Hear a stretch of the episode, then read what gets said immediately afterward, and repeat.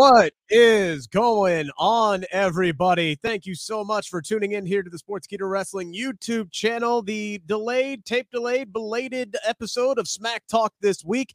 Rick Ucchino here, the wrestling legend himself, Dutch Mantell, uh, back in the saddle. We, I swear, we promise our our normal regular time after Rampage live on Friday is still a thing. There's just been some extenuating circumstances the last few weeks that have pushed it off to a tape delay, but fingers crossed we'll be back in our regular time slot this coming week uh, right after rampage at 11.05 across all of the sports sportskeeda wrestling channels. Dutch we're still waiting on sp3 to get here but we got a lot to get into today. We got to talk about mr bray wyatt. We got to talk about mr la knight. Yeah Rey mysterio now a member of the smackdown roster. We had the dx reunion and apparently WWE is going to be making some big changes uh, to their pay per views next year, uh, including the cancellation of what was supposed to be one of their pillar shows. We got a lot to talk about today. Dutch, how you doing, my good sir? Oh, I'm doing uh, I'm doing really well. Hey, I'll take I'll take blame for the show not uh, airing Friday because and this is this is the cause. I hate to say this, but I went to the eye doctor and he dilated my eyes. And if anybody's ever had that, hey, that's no that's no mere little procedure they do on you. So when I walked outside and the sun hit me, ooh, I could not. I lost my balance and everything. I couldn't even walk. And then I got a tremendous headache, and I just didn't feel like like doing the show. I mean, I could have done the show, but I wouldn't have been myself. So if I can't do my show at 100% or the show at 100%, I think I need to pick a time where I can do that. Uh, We're all about quality here, Dutch. You got to be able to actually like watch the product. You said you couldn't see six inches in front of your face, so kind of hard to watch TV. And if I looked at TV, my the headache got worse. I don't know. Hmm. It. I thought I was going to have to go back to the hospital because yes. it was hurting, hurting that bad. But hey, guess what? I'm Dutch and I got through it the best way I could, and I'm here right now. So now we're still missing Sid. You know, Sid lives in New York City, so let's give him a little time because he may be on he may be on the subway and trying to make it. But uh, and I hope he may, he may just be celebrating the fact that the Giants and the Jets are actually you know worth a shit this season. So uh, you are too much. and I want to say right now that last weekend I saw the greatest college football game, and we were just talking about it. Yeah. The greatest college football game that I've ever seen in my life, which takes in literally thousands of games. I was I thought you were about to say thousands of years, but go on. Stop it, Rick. it bad mouth you so bad, and I I defended you the best I could. Finally, his points were too strong. I just had to start agreeing with him. Yeah, I got but anyway, the greatest college game I've ever seen in my life. It was Alabama and uh, Tennessee. Great game, 102,000 people in that stadium, loud. And you brought up the only other game that probably as was as great as that game was the uh, Auburn game playing Alabama. What 20 years yeah, ago? Yeah. Well, no, it was about. Mm, I was uh, probably about nine years ago now or something like that nine eight nine years ago at this point but yeah it was the iron bowl where alabama lined up to uh, kicked the field goal and Auburn uh, caught it, 109 yard touchdown return off of the missed field goal at the gun. It was absolutely insane. Everybody at work was losing their dang minds when that one happened. You couldn't book that finish.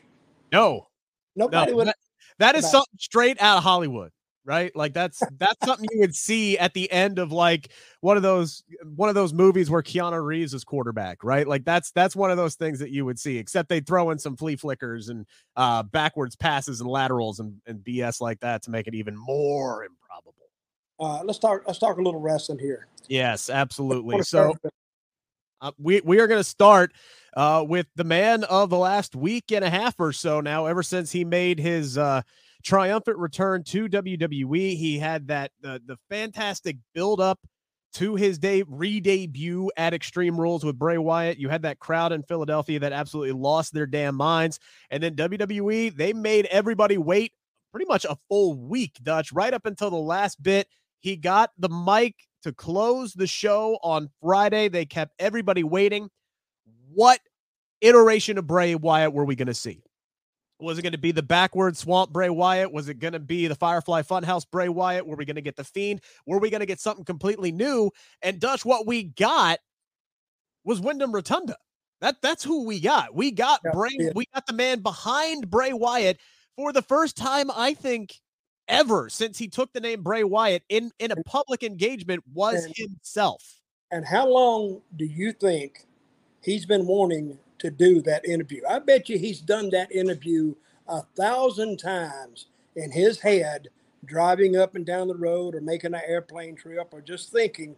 He has practiced and uh, perfected that interview over all these years. So it, and we finally saw it come out. Now, whether it's good or bad, I, I think it's actually good because we saw the real Bray Wyatt without a gimmick or a character surrounding him. Uh, and the crowd literally ate that up. Yeah. They, they were, they could tell that he was himself. And yeah. he was, he was actually pouring out his heart to them and they, and he had actual tears. That's why I said that that, that interview, no, no writer wrote that for him. It was straight from his heart and of course he'll go back to being whatever the character they want him to be, the the fiend or whatever. And the fans will eat that up too. They understand how the wrestling business kind of works and with the characters and all that. So for him to be himself, you know, is I think that stunned them. I was not expecting it. I was not expecting. To... And I'm sitting back and I said, man, and you can tell when it's heartfelt. Yeah, you know, he was choking up and he had tears and and and I, you had to believe what he was saying. And I think that's something he he he needed to do, right? Because he has been silent since his release. He's done a couple of of signing engagements with fans, and you know, you you've been to those comic cons and things like that, right? It's like sign thank you for coming you know how i love you everything right? You don't really get a whole lot of one-on-one yeah. time to have like a meaningful conversation with anybody but you know i did. Right. I, I mean i'm i'm, I'm right there i'm for i'm i'm the i'm there for them. So if they want to talk to me and of course when we wrap up our little talk i slap them and tell them to go on and leave and that but, makes a little hot so they want their money back so i won't give it to them yeah but i mean you could tell that this, this would he just needed to kind of get this off of his chest, right? It was, it, it's just something that has been bubbling up, and and he saw the support that he got on social media and and everywhere else, and ev- he has had nothing but fans telling him how much he got screwed and how much they loved him and how much they, they I mean, I've had so many people tell me that one of the reasons they got back into professional wrestling was because of Bray Wyatt and the work that he was doing as a character and just the creative mind that he has is so valuable to the company but not only that the following i mean people they either love this guy or they hate him but they're going to tune in to watch him and we all wanted to see what was going to happen and then hey look it's it's him. It's windham rotunda. He's given this heartfelt speech and then the, the the titantron comes on and we get that that Bray Wyatt figure that we saw at Extreme Rules, where they had the new mask on. He's got the very modulated voice where you really got to like listen to it like 10 times to understand what he's saying. But he's the one who cuts off uh, Bray in the middle of the ring and it closes the show, which to me seems like maybe the whole Wyatt six, maybe that's not necessarily a faction. I know that's one of the biggest rumors is, oh, well, Bo Dallas is going to come back and they're going to bring back like three other people and they're going to mix it in with, with him uh, there. And it's going to be this, uh, this big faction, but maybe it's just going to be him playing the alter ego game where he's being tortured by, not to steal a line from Randy Orton, but the voices inside of his head, so to speak. Well, Sid just texted me and he says, Are you ready? So I guess He'll, he'll be here in a second. Yeah, I, I, I like that because he's like you said he he saw the following that he had, and you remember the big uproar when WWE got released him. Everybody yes. How would you release him? I mean, he's one of and the merchandise sellers, and I think that's his. I don't know if he if he was drawing that well, before, but he, he quit in the pan. He, he got released during the pandemic. Yes.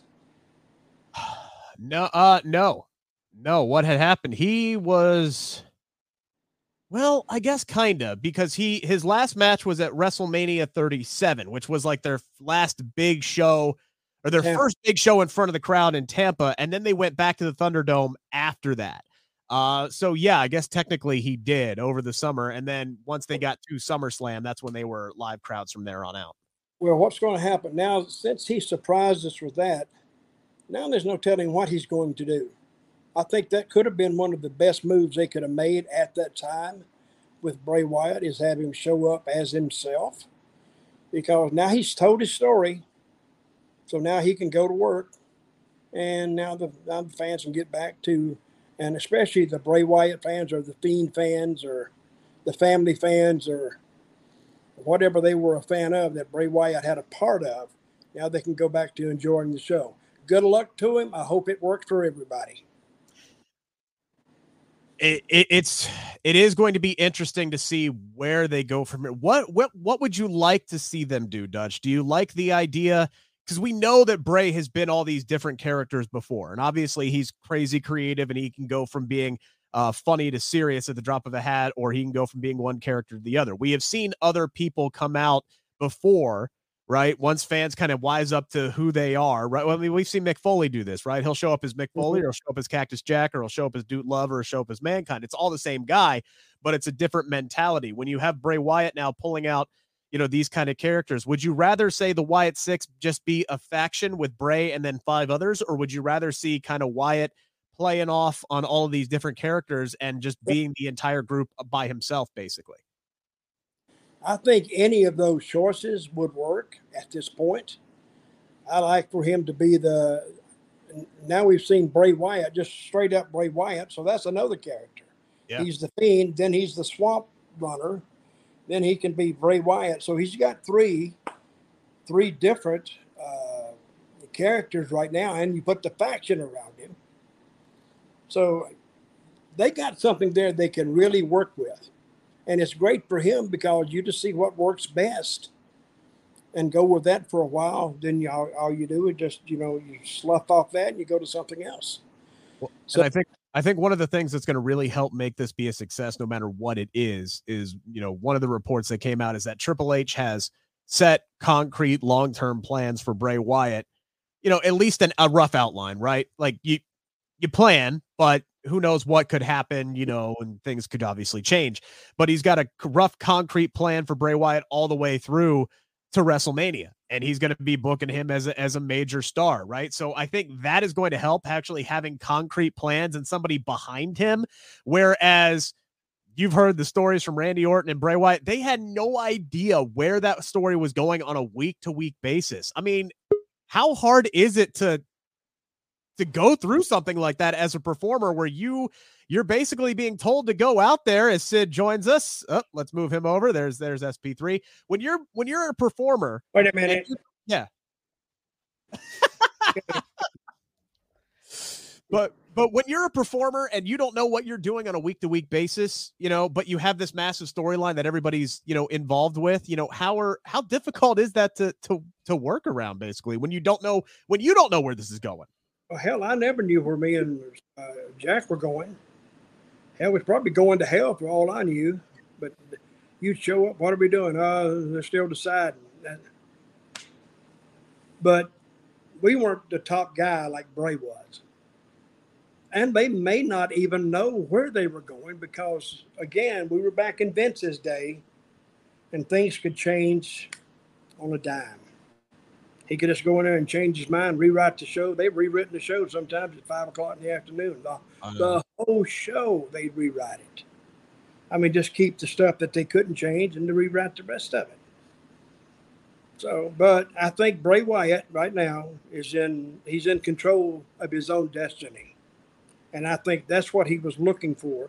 I think before they listened to him, but yeah, I don't think Vince got it the way he got it. Now the new regime may get it. So I think it works well for him. So now we'll see what he can do. SP3 just uh, wrote- the following. He has the following. Oh, so sure. see if he can carry that out. SP3, what did you make of uh, of basically Windham Rotunda uh, coming out there on Friday and us getting to see the man behind Bray Wyatt for really the first time before he was interrupted by uh, what appeared to be an alter ego of himself? I like the fact that WWE has chosen, since it, everybody seems to have an issue with everybody that Bray Wyatt has feuded with in the past, he's going to feud with himself. I think that's a brilliant idea. Have him feud with himself, these different alter egos. Don't even have the Wyatt Six be a stable, have it be six different alter egos yeah. feuding with each other within Bray Wyatt. And then we'll eventually, maybe a year from now, get his first feud with an actual other person. Uh, I mean, Bray's talented though. I don't. Uh, so are we gonna wait a year for him to have a match? Because I don't know if he can wrestle himself. Is that a thing? I mean, hey, that would be good though. I like it already. Oh, we're just throwing stuff around you anyway. You know, that's what Bray's going to be doing. So, I mean, who knows where he's at as far as like in ring conditioning is and things like that. I mean, oh, I think I think he's fine because I don't think he sat back knowing he's coming back to the WWE to step into the ring and he didn't start training for it. It's fair. fair I point. think he's ready to go. Well, we shall see. We're all looking forward to what's coming next for Mr. Bray Wyatt. Uh, we did get a report that came out over this past weekend uh, from WrestleNomics. Uh, just last year, they tried to establish WWE Day One as one of these big, massive, stable, you know, pay per views. Right? That's that was what they wanted to do. They wanted to start this New Year's Day uh, tradition. Lines up perfectly for this year's the fact that it's on a Sunday night. Perfect, right? Everything would be great. WrestleNomics says, uh, no, actually, that's not going to be happening. It was supposed to be in Atlanta. Tickets were supposed to go on sale last month. None of that is happening. There's no rebranding. They're just canceling it, uh, reportedly. No day one at all, which means there's not going to be a pay per view between Survivor Series and the Royal Rumble. So that would be going from the end of November all the way to the end of January without a premium live event. Also, here, Dutch, uh, reportedly there are changes coming to the premium live event structure next year. Maybe getting getting away from the gimmicky pay per views a la Hell in the Cell and going with more international events. Uh, your thoughts on on all of this that's coming out I, here? I love that. I love that. I hate I hate the gimmicky pay per views. It's just more of the same, and you know, and you, you to see the same type of match two or three times a night or more, hit gets old after the first two. I mean, have a regular big card, have a lot of angles. It's like a it's like a big show. This guy has a, a, a issue here in match two. This guy has, and the girls have a, a issue in match three, and then you build on that. Then of course you get you're going to depend on your top two or three matches to draw your to draw your crowd anyway. Do it that way. I mean, I hate to see uh, an all steel cage pay per view. I hate that. That's why I don't watch it. So, like, and the Hell in the Cell, I hated Hell in the Cell. I never did like that anyway. Hell, I never understood the thing. We used to do a deal called the, the double ring battle royal, you, but you can only do that to so many times because then the people said, We've seen it but they haven't seen all the stories that you can throw at them. So, I mean, I'm a story guy. Tell me a story, show me a conclusion, or some, or, or something that splits off and goes in a different direction. I buy that all day long because it's different, and the story can change. But for the same gimmicky type pay per view all the time, I don't like it. Well, and SP3, one of the things that we've talked about with Hell in the Cell is very rarely since this became a specialty pay per view where this cage is the focus. Very rarely has there actually been a feud or a storyline that merits going inside Hell in a Cell, and it's really kind of watered down the match in and of itself. If the uh, I I am all for this because you know, we're, we're sitting here every year. We're going, well, which one of these, Matt? I guess they could put this in a Hell in a Cell. I guess where they could do this. Cody and Seth. All right, that one made sense. That was great. And then you add in Cody's peck, and you know the the match ended up being you know a, a spectacle in and of itself this year. But I mean, man, it just completely watered down something that used to be so iconic to the point where we don't want to see it anymore. And that's not what you want out of these matches. Yeah, the only thing I kind of disagree with was the Cody and Seth. I didn't really think that was worthy of a Hell in a Cell. It turned out to be a great Hell in a Cell match, but I don't think a guy beats another guy twice coming into a new company, and all the heel did was beat him up once, cost him a U.S. title shot and then you get to a Hell in a Cell. Nah, that doesn't feel worthy of a Hell in a Cell after Shawn Michaels and Triple H were at war with each other for two years before they went to a Hell in a Cell, and Batista and Triple H's war with each other. They did they did a similar feud where the babyface beat the heel twice before we got to Hell in a Cell, but it felt worthy of it because of the beating that Triple H gave him. We just haven't felt that with the Hell in a Cell, so I think it's a good move to move away from these gimmick pay per views. They've been doing it since 2009 when they introduced Hell in a Cell and TLC. They've already pretty much scrapped TLC and they want to focus on these big stadium shows. So getting rid of Hell in a Cell kind of opens the door for that.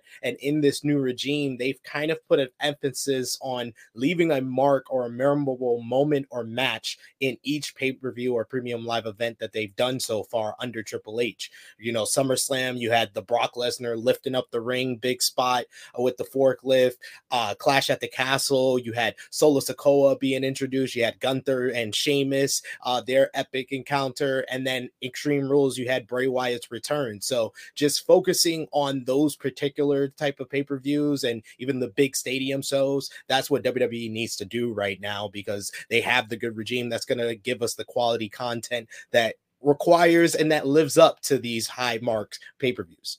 As much as I would uh, hate it from a standpoint of it of it not benefiting me because it would be less interview opportunities. I wouldn't be mind if they completely scaled down the number of premium live events that they do in a year where you're not having to book every 3 weeks or 4 weeks uh, a, a pay-per-view. It kind of allows things to to breathe a little bit and make some of these these actual premium live events feel like a premium live event.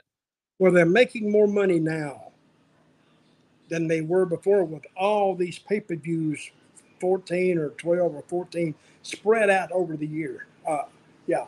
And they're making more money now. And they made more money during the pandemic. Now, w- one reason is the Saudi deal. And now, now they're taking pay per views to, to, to Saudi. And I think they want to, if they want to be worldwide entertainment, they got to actually go worldwide. Yeah. So I think a good place would be Australia. I think that would be a great place to have a, a pay per view, or Japan or Germany. I don't think have have you ever been to Germany? Probably for a house show or something like that, but yeah, no. And they did do they did do an event in Australia, didn't they? The uh, the showdown the under super super showdown that had the Triple H uh, Undertaker match. I think that was back in 2018. Yeah, yeah so they've been there. Go, let's go to Rome.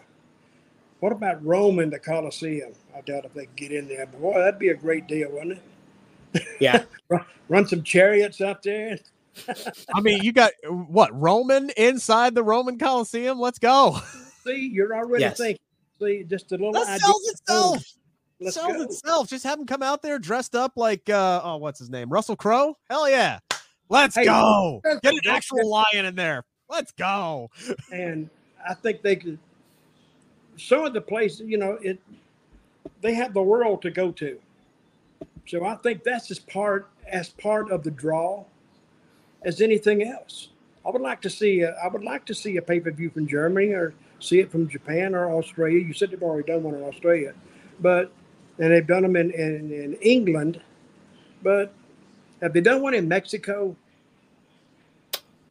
No, I don't think wow. so.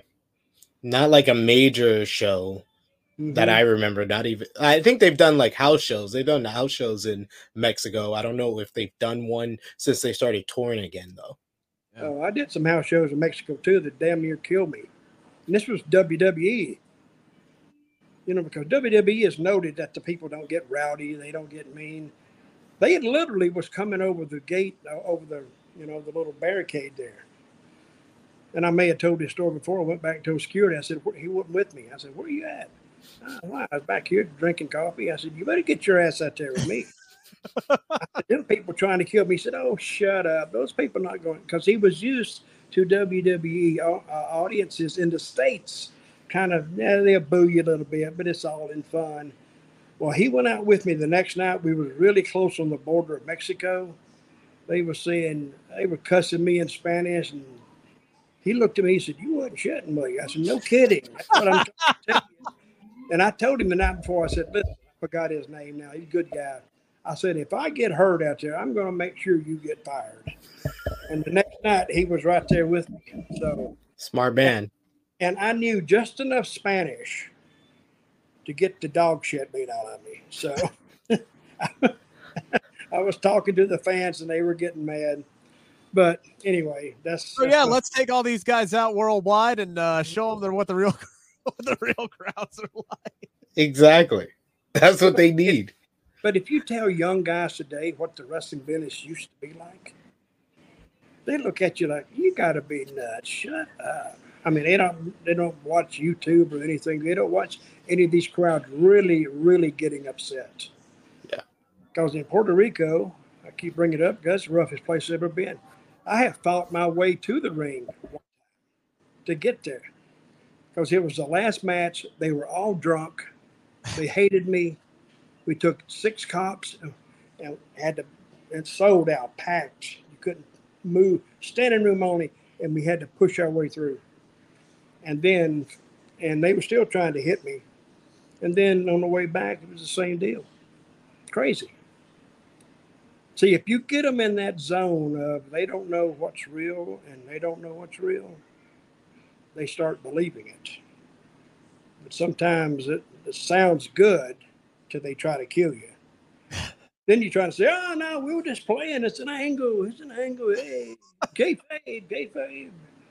I was gonna say at least nowadays fans tend to be more tuned in to the fact that it's an actual show, so maybe you wouldn't see that. But God knows, we have seen a couple of people at least get up onto the ring apron in AEW recently uh, with with MJF involved. So it, it all depends on who But- can but generate he that kind of heat. But he is a heat magnet Yes. Yeah. because he's not a really super big guy. And we, I've talked about this to to a lot of guys because if a guy's five eight or whatever, every guy in the audience thinks they can whip his ass.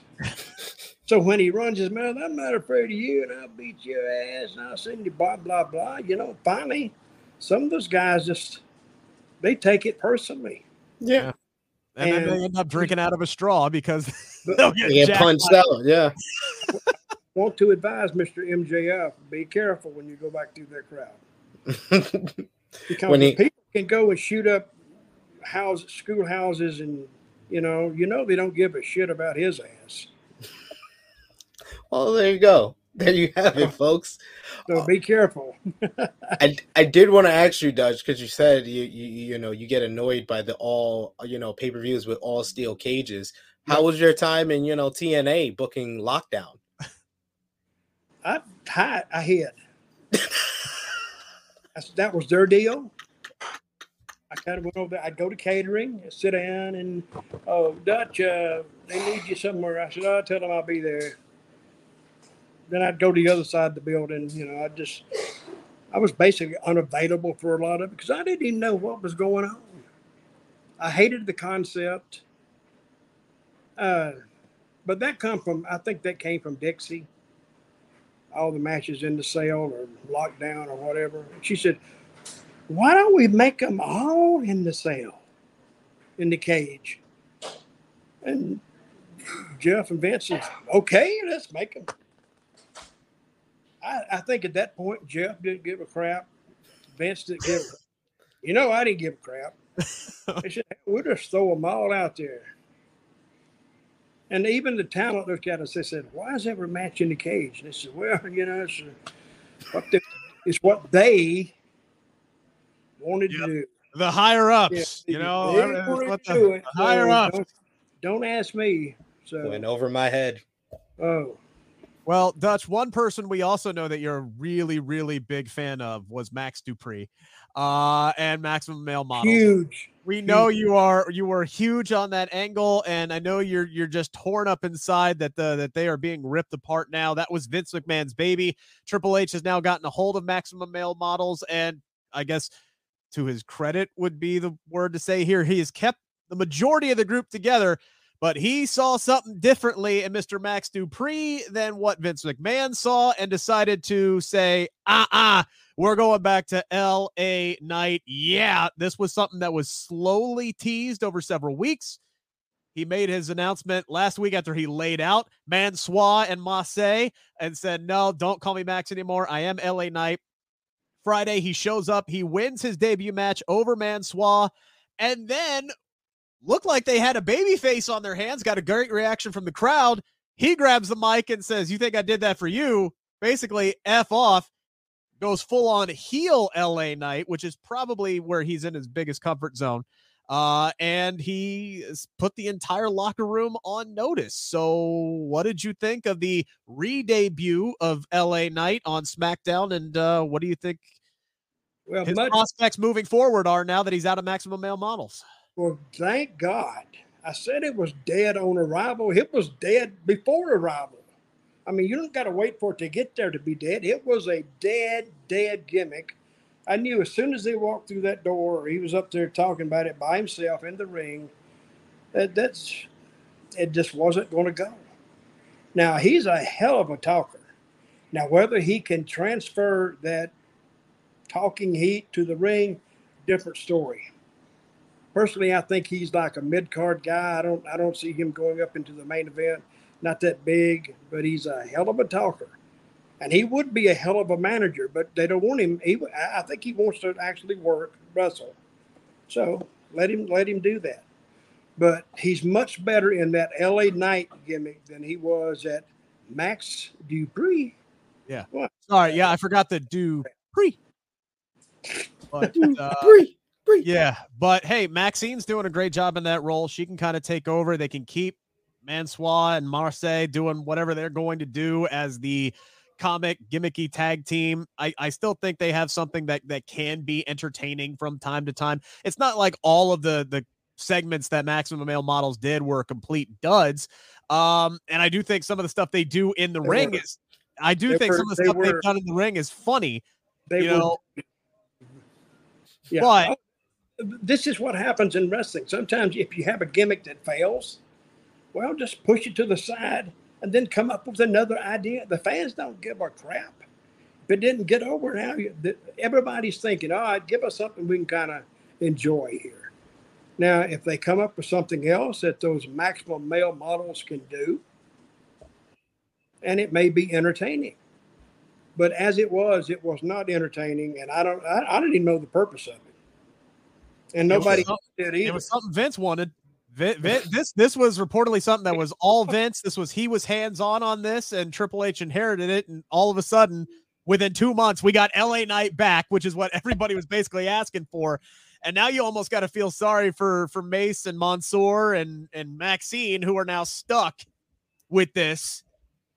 Who knows well, where the hell that's going to go? But probably she's probably the best uh, recipient of it because now you can stick her somewhere else. But the other two, if you have to restart them, I mean, I would keep the maximum male models going and work. I'd actually yeah. angle between both of them and have them fall out. But I don't even know if that'll work. I don't know. You just got to try to throw whatever that you can you got with them on the wall, and see what the creative team thinks is the best way to go with them. They're going to be a first or second match, if that on the cards anyway. Yeah. But you need that type of act. Like that act has always kind of been something WWE's always had, whether it's like social outcast or uh 3MB. They've always had those type of acts that are kind of in the lower card that are just there to be the chumps and the joke heels to to lose on, you know, the the first or second match on the card. And I think with LA Knight, I think you're absolutely right. He is going to be fitting into like the mid card and lower card, but they need that. They really don't have a guy that can be in that mid card, low lower card, and eventually even move up to the upper card and the main event. You know, Sheamus just transitioned from going heel to being babyface. He was kind of a guy that could fluctuate from throughout the card. He can be the opening match, he could be the second match, he could be the middle of the card, he could be the main event. Eventually, maybe LA Knight can fill that void that now that Sheamus is on the babyface end. And you know, they didn't even have a guy like Happy Corbin who kind of fit that fit that role as well. He he's kind of getting the repackage. We don't know what type of character he's going to be now. He says that Triple H is going to be giving him the edge back to his character. So while he's being repackaged, LA Knight can kind of get the spotlight for now. So I think that they just need to take the time and establish him on the card, but he's going to be a necessary piece to the SmackDown puzzle over the next couple of months and I, you could tell by him going heel immediately that this this is it. He's done with maximum male models. He beat Mansoor. It's going to be a clean break. I don't expect him to be wrestling Mace next week because they're not going to do heel versus heel uh, at this point. So I think this was a great introduction for LA, a reintroduction for LA. I loved what he did in NXT. He got massively over there. We'll see what he can do. I think I, I think he can thrive in the quote unquote mid card, and um, well, we'll see where he goes from there. They did get another addition uh, to the SmackDown roster. SP3, this is something that we had talked about. All of a sudden now, when you get Karrion Kross and Braun Strowman back, and and and Max ain't no small guy either, and then you bring in Bray Wyatt, all of a sudden SmackDown was like the land of the beef. It was big meaty men bumping meat. Well, now we got something on the complete opposite side of that. They bring in Legado del Fantasma, great.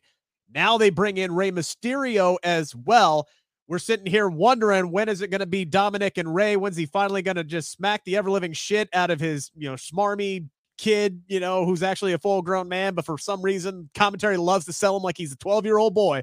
But whatever. Instead of going that route, Rey says, Nope, I don't want none of this. He goes to Triple H, says, Hey, look, I quit. I can't, I can't be on the same show as my son. And Triple H was like, All right, fine. Instead of you quitting, instead of you beating up your son, I'm to put you in this on the blue brand. We're going to put you in an intercontinental title qualifier. You're going to win that. And congratulations. Now you're going to faith Gunther. so, Dutch, I like he, it. He doesn't want to beat up his son. So he says, but he worked out a deal to move him over to SmackDown, and now he's an IC title contender. What do you think? Yeah, but it's still there, right? He don't want to oh, beat yeah. up his son, but the but but the possibility is still there. So they I just mean, let's not act like the brands are you know a, a, a, fortress all right? Like we see people hop on different brands week to on a week week week to week basis. They so, come up with logical reasons for that. They logical. Don't ever use that word with wrestling i mean but when it is logical it works. If the people can sit back so that makes sense. Because wrestling fans they sit back after they watch a show and they go hmm that don't make a friggin' bit of sense. What the hell are they thinking? At least the ones who watch on a week to week basis, anyway.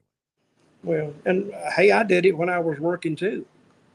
But, but the ones that that the the ideas that kind of click in the fans' mind, it makes them think a little bit. They do the best. Or if you got a massive rivalry or you know match coming up, and that clicks in the fans' minds too, and they want to see who wins it. See the when you have a sellout, you know, say we used to go to Memphis all the time, and it would do on a regular basis six or seven thousand people a week. Damn, that's a hell of a lot of people do on a weekly basis. Just you got this club, and uh, how many people going to be there? Six thousand. What the hell? Six thousand people. But but when you drew the casual fans then you had your sellout. Because that's you casual fans were like, uh, it's like a Memphis WrestleMania, but we just called it a big show. we, we didn't have a name for it. But when it's sold out, that's when you pack all your angles on this show. And it's a big one. Raise your prices a little bit, give it the appearance of a big show, and run it. I've seen the place jammed out with 12,000 people at least 20 times. Of course, it didn't do that every week. Some weeks, some you could put 3,000 people in there and it looks empty. You could shoot a shotgun off in the place and not hit anybody. But when it, when you did when you had a good card, they were great fans. They would support it, and they'd fill the place up. So one thing that I do think that this does, right? Because this is one of those feuds, SP3, what we've been talking about. The the Rey and Dominic thing had been going on for a while now. And uh, week in and week out, it didn't matter what Judgment Day did. Rey wasn't going to hit Dominic. And it's like, okay, well, how how how long do you keep giving that legs? How long can you kick this down the road? What this does is it separates things out here a little bit. It can allow Dominic and Rhea and whatever they're doing on to focus on something else because Judgment Day has like four different storylines going on right now. You can separate this out, push this match off to a bigger show if that's ultimately your goal. And then you can have Rey do whatever he's going to do on SmackDown. Right now, it's a date with Gunther. I think that's a very interesting matchup. I think he Rey is going to get uh, chopped into oblivion, but you know, it, it's one of those classic Rey Mysterio type matchups, like back in the WCW days when he would go up against the Giant, some of these much, much bigger guys. It kind of gives it a little bit of an old school feel with this matchup that they've set up. Yeah, I, I I'm really excited for this match. Rey Mysterio is one of the greatest luchadors of all time. Gunther is kind of the best belt machine of WWE. I feel like every ever since he came into the WWE in 2019, he's had a match of the year candidate or winner each and every year he's been here, and I think that he has that potential if they really give them the time, whether it's on an episode of SmackDown or on a premium live event against Rey Mysterio. As far as the Rey and Dominic portion of this. It hasn't been going as long as people think it's been going. It's only been seven weeks. He just turned heel at Clash at the Castle, which was the beginning of September. But it's because they te- they teased it for so long. They teased it for months yeah, before true. that. That's why it feels like it's it's longer than that. So if they are putting this on ice, they have a potential to kind of play it out in a slow burn type of way. Like you can have Rey on SmackDown, and we really haven't seen Rey on his own in a very long time. And we didn't even get that when he returned in 2018. We got a couple of good matches with Andrade. He had a U.S. title run, but then he got into the mystery vortex, which was that feud with Seth Rollins. Mm-hmm. And he's been stuck with Dominic coming out of that ever since. So it's, it, we haven't been seeing one of the greatest wrestlers of this generation on his own. So him being on SmackDown, facing someone like Gunther, maybe potentially, you know, having other matches, whether it's against Sami Zayn, whether it's against Ricochet, those are all fun options for him. There is so many great opportunities for him. And then you can come back to the Rey and Dominic thing at like WrestleMania or Royal Rumble. And like I said, you could play it out in a slow burn way. Like the next time we see Rey and Dominic on screen, they can do like a out of the ring, out of the arena, out of the backstage type of scene, and have Dominic bring Rhea to the to the house for the holidays. That's what I want to see. Book it. Book it, WWE. Dominic brings Rhea home for Thanksgiving to the Mysterio family. Hmm. That is the next segment that I need from Rey and Dominic. Well, when you get a good base, the idea is just are endless with this. I mean, anybody could think of how to how to to go about it, and it would work. Almost any uh, uh, idea about Rey and his son would work because it's family. Everybody's got a family. He's mistreating his daddy, you know, and then he could probably go on his. Anything can happen here, and I'm interested to see how it's going to play out because I think it's it's one of the better things they've done. And Rey, they put him in a position to where he's a concerned dad. He, he cares for his son no no matter what he does, he still like kind of supports him, even though he knows it's wrong. But I'm really, really interested to see how it plays out because I think it will do well. It, it, will do great. And with Gunther and Little Rey, now you see Gunther get a little heat because when he starts beating up Little Rey, they they kind of they they love him, and I think that Gunther's going to get some strong heat now. So we'll see. It's going to be fun. Uh, I'm looking forward to that. And ultimately, I the reason why, selfishly, the reason why I'm most excited that Rey Mysterio is now on SmackDown, he's officially on the same roster as Santos Escobar. Sign me the hell up for that. Dutch, we got to ask you about the big reunion that we saw this week on Monday Night Raw, celebrating 25 years of DX. Did you get a chance to to watch the opening and closing segment and everything that was built around uh, the gentleman? And uh, what did you make about DX's big uh, celebration of 25 years on Monday? Well, I didn't watch Friday night because I was sicker now, but I saw a clip when, when they told him not to use bad language, and he said penis, and I had to laugh. because it's funny. But uh, I don't know how they're going to use them, but I think that it, it'll do well. Road Dogg's funny as hell anyway, and I don't know what the, what they're going to do with everybody.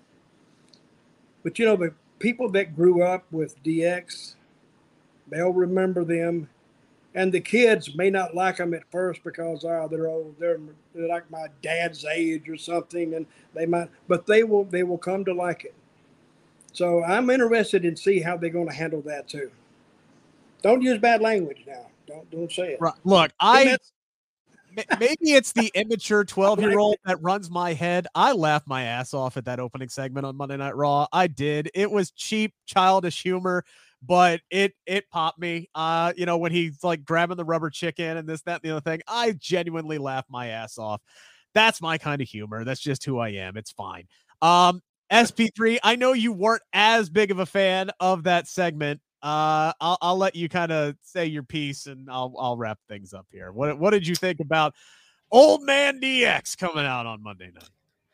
Yeah, I know they probably want this video to be all positive to talk about the DX reunion, but I'll be honest, uh, I thought it was corny as hell. Uh, they all came off very lame in the first opening segment. As a kid that grew up as a huge, huge DX fan, I even got detention for wearing the "I got two words for you" shirt back when I was uh, just ten years old. So I, I am a huge DX fan, but it just all came off corny and lame. But you know who didn't? You know who was the coolest person from probably being the mo- the least interesting person in DX from, from getting the a term for go away heat named after you, X Pac was the coolest person out there. He looks so he looks like he's still in his 30s while all his other friends look like they're in their 70s and they're only in their 50s. He looks so cool. And then he he has the best line and the most memorable thing of this whole reunion is him doing the shout out for Chyna. That was yeah. so cool, so appropriate. That was the right thing to do. X Pac just seemed like the coolest human being. And I hear a lot of times that's who he really is. So that was great to see. So that's the most positive thing I can say about this was we got to see X Pac be the coolest member of DX. And I did like the Corey Gray's line about uh, the other guy be making doing something with office equipment. That was yeah, office equipment. That was really, really funny. Um, look, I think this came off corny as hell, but I'm I'm kind of okay with it because you know like yeah, when you're playing, because first off, they're not going to go out there and be, you know, the 90s version of, of DX because I don't think anybody wants to see a bunch of old dudes going out there and be in the 90s version of DX. So they're going to be the corny uh, version that we got in the in the PG era, and that's fine. And I know a lot of people are saying it was corny, but I think that kind of fits, right? Because like what was cool for us back in the day is not going to be cool anyway for this generation. It's kind of like when my I remember riding in the car with my dad and he'd be playing Paul McCartney and Wings and the Beatles and all this other stuff and I'm like, "What on God's green earth is this horseshit?"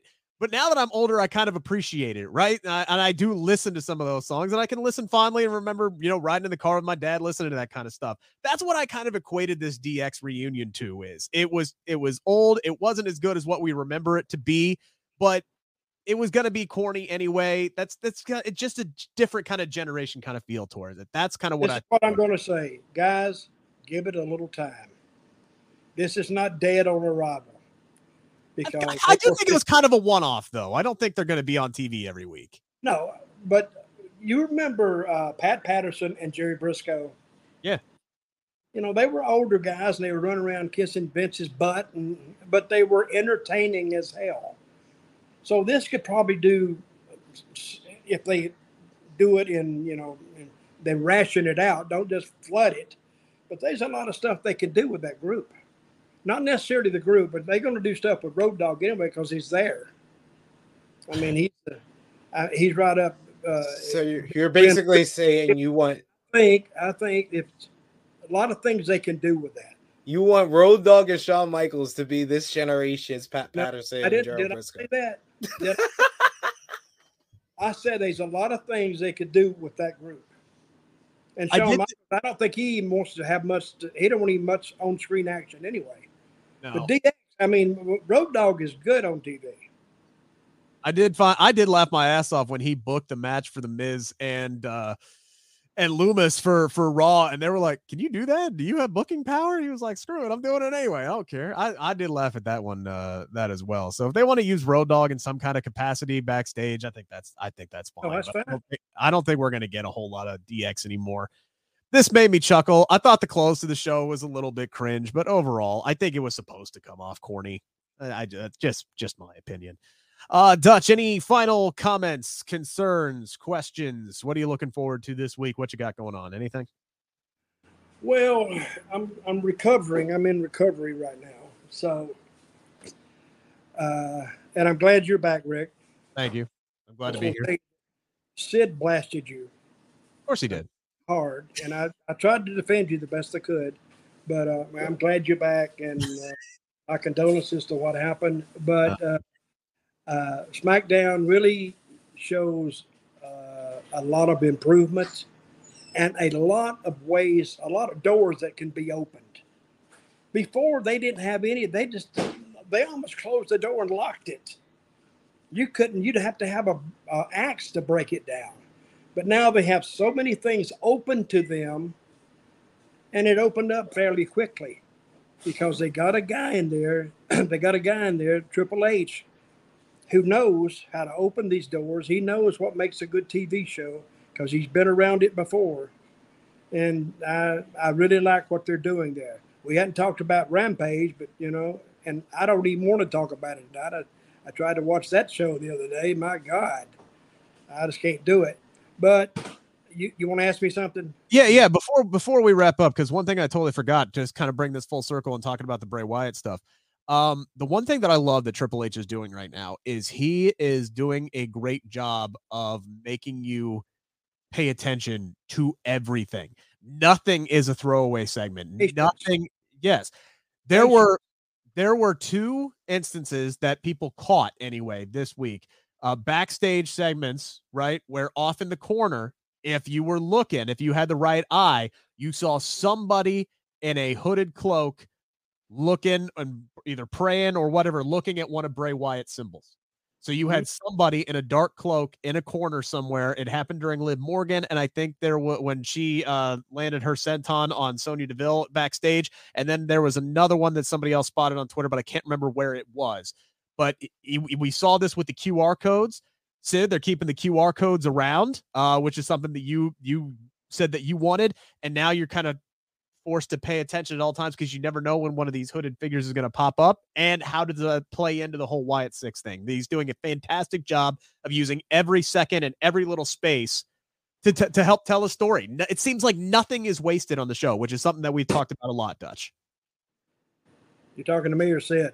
You, you talking about just Oh, yeah. wasted, just time wasted. There's no wasted time at a Triple H show. No, he's he's he he has patience. He's not going to take. He wants to do an angle with me and you. He's not going to say, "Oh, just go out there and just beat the crap out of Rick." What's the build up to it? Why am I beating you up? Why, why am I even there? I need to have a reason, and the fans need to know the reason that something happens, and they can say, "Oh, okay," and I say patience the greatest patient job I've ever seen is with Sami Zayn. I mean, but that's not necessarily Triple H. I mean, they have stretched it out this long with the old regime. So when they do that, and I guess they bring uh, his partner in or whatever they do, it's it's it's going to work because now he's he's over with the crowd. Now you see that uh, Bray Wyatt got over with the crowd, and and I've always said, listen to your audience. When you go out and you gotta you gotta read the room, they call it. That's what a comedian does all the time. Read the room, and you know what to do. And that's what. And I'm, I'm sure Triple H listens to those fans. They don't holler for no reason. They don't yell for no reason. You got to give them a reason, and now he can just listen to them, and they tell him where to go. Not he. He decides where to go the fans tell Triple H where to take it. And all he's got to do is follow the path, and he's got it. They, It they got a PhD in, you know, pseudoscience to figure it out. Just listen to him. I mean, and, and when look, all Sami has Is to do, course? Science? Is that a course? sure. Uh, all Sami Zayn has to do is grab a microphone and say, "Hang on, everybody," and the entire freaking arena just loses their damn mind. That's they have something special brewing here with Sami Zayn. Yes, they do. Day, sooner rather than later, the bloodline is going to dump Sami Zayn on his head. And we are all going to be sad for a very hot minute because the best thing going on in television is over. But we're going to be happy in the long run because it's going to be the catalyst to one of the biggest babyface runs, or at least it should be if they do everything correctly that WWE's had in a long time. And how many times have they teased, all right, this is it. This is when they're going to do it. The t-shirt was one. Yeah. He got into it with uh, one of the Usos. Oh, this is it. Now you think it's coming at any time. And when it comes, I think it's going to surprise us too. And that's the beauty about about pro wrestling you can string it along and string it along as long as it's logical, because Sami Zayn has the purpose in being there. And you know it's coming. Everybody knows it's coming. We just don't know when. That's why we watch. SP3, I wouldn't be surprised if Sami's not the first person booted from the bloodline. Like, do you get a feeling like Jey Uso is going to end up being the one on the outs with the bloodline, and then ultimately it's going to be Jey trying to drive a wedge between Sami and the rest of the bloodline to earn his way back in, and ultimately that's what's going to be what gets Sami booted from the from uh, from the family, so to speak. Like I could see that being the direction they go. I mean, they that's what they've been teasing, kind of, or foreshadowing if it is going to happen with how Solo Sikoa has been favoring Sami over him. You know, Jimmy and Sami have their whole handshake. Now him and Roman have inside jokes. So, you know, slowly but surely, you've been seeing Sami make a connection with each member of the bloodline while this dissension grows between him and Jey. That that's a reasonable way to go. It's kind of similar to how they did the whole MJF creating the pinnacle from within the inner circle where you think it's going one direction where MJF is going to take over the inner circle, but no, he just uh, betrays everyone, uh, you know, in the end. So they can go in that direction where they can do the double turn where they can have Jey kicked out, but then in the end, it's Jey who's the one that is the kind of the catalyst for getting Sami out of the group a lot of different directions that they could go. It's going to be fun to watch it fold out uh, over the next uh, several weeks and, and maybe long, months. How long has Triple H been there? Six weeks. Two, mo- two, months. Two months. Yeah. Okay. And you see it.